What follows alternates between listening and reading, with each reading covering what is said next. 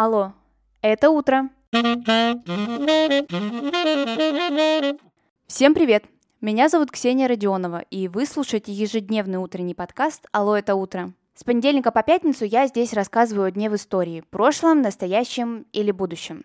Смысл подкаста очень прост. Новый день, новая история. И сегодня это история о престолонаследии.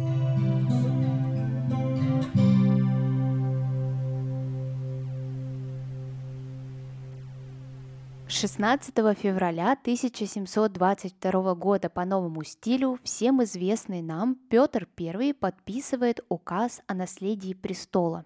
Почему это событие является безумно важным в российской истории, сейчас будем разбираться. В русской истории сложилась следующая традиция престола наследия. Обычно всегда престол переходил от отца к сыну, ну, кроме каких-то некоторых из ряда вон выходящих примеров. Но, как известно, исключение – это подтверждение правила, поэтому практически всегда от отца к сыну переходил престол. Петр I изменил в России очень многое, и престол наследия не исключение. В этой сфере он тоже оставил свой след. С 1722 года в стране стало возможным императору самому выбрать себе наследника. То есть теперь не нужно было передавать свою власть старшему сыну. Ты сам можешь выбрать того человека, кому ты эту власть передашь.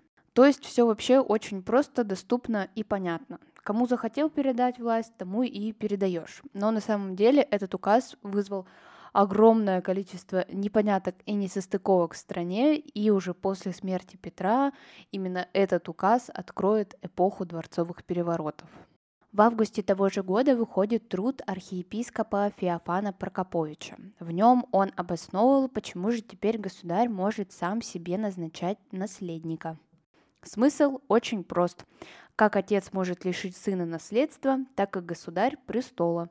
За XVIII век в России сменилось очень много правителей, и не всегда это было очень хорошо. На тот момент личность императора имела огромное значение для стабильности внутри страны. И когда монархи сменяются один за другим, то это не очень хорошо. Как мы все знаем, судьба – вещь достаточно интересная. И Петр с благими намерениями издавал данный указ, а сам он завещание не успел оставить. Поэтому первые проблемы с престолонаследием начались уже сразу же после смерти Петра. На мой взгляд, одна из самых интересных и таких фактурных легенд, связанных с личностью Петра, является легенда о его завещании.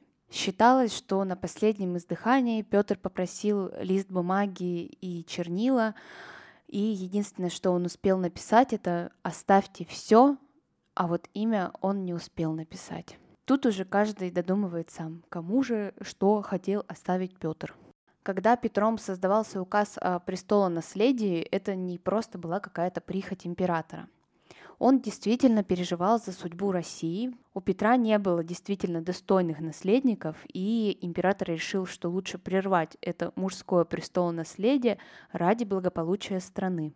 Волей случая, судьбы и приближенных к Петру людей императрицей становится Екатерина I, то есть жена Петра Великого.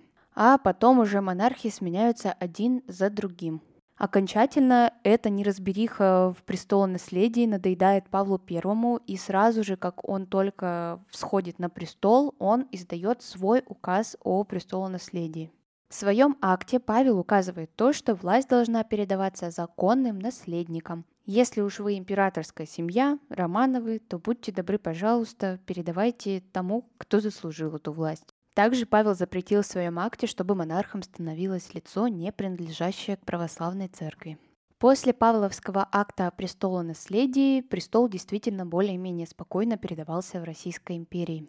И просуществовала такая система до самого угасания Российской империи, до 1917 года. А на сегодня это все. Спасибо, что вы прослушали этот выпуск до конца. Обязательно его оцените. Так больше людей узнают о подкасте «Алло, это утро». Мы услышимся с вами уже завтра. Хорошего дня, узнавайте новое и пока-пока.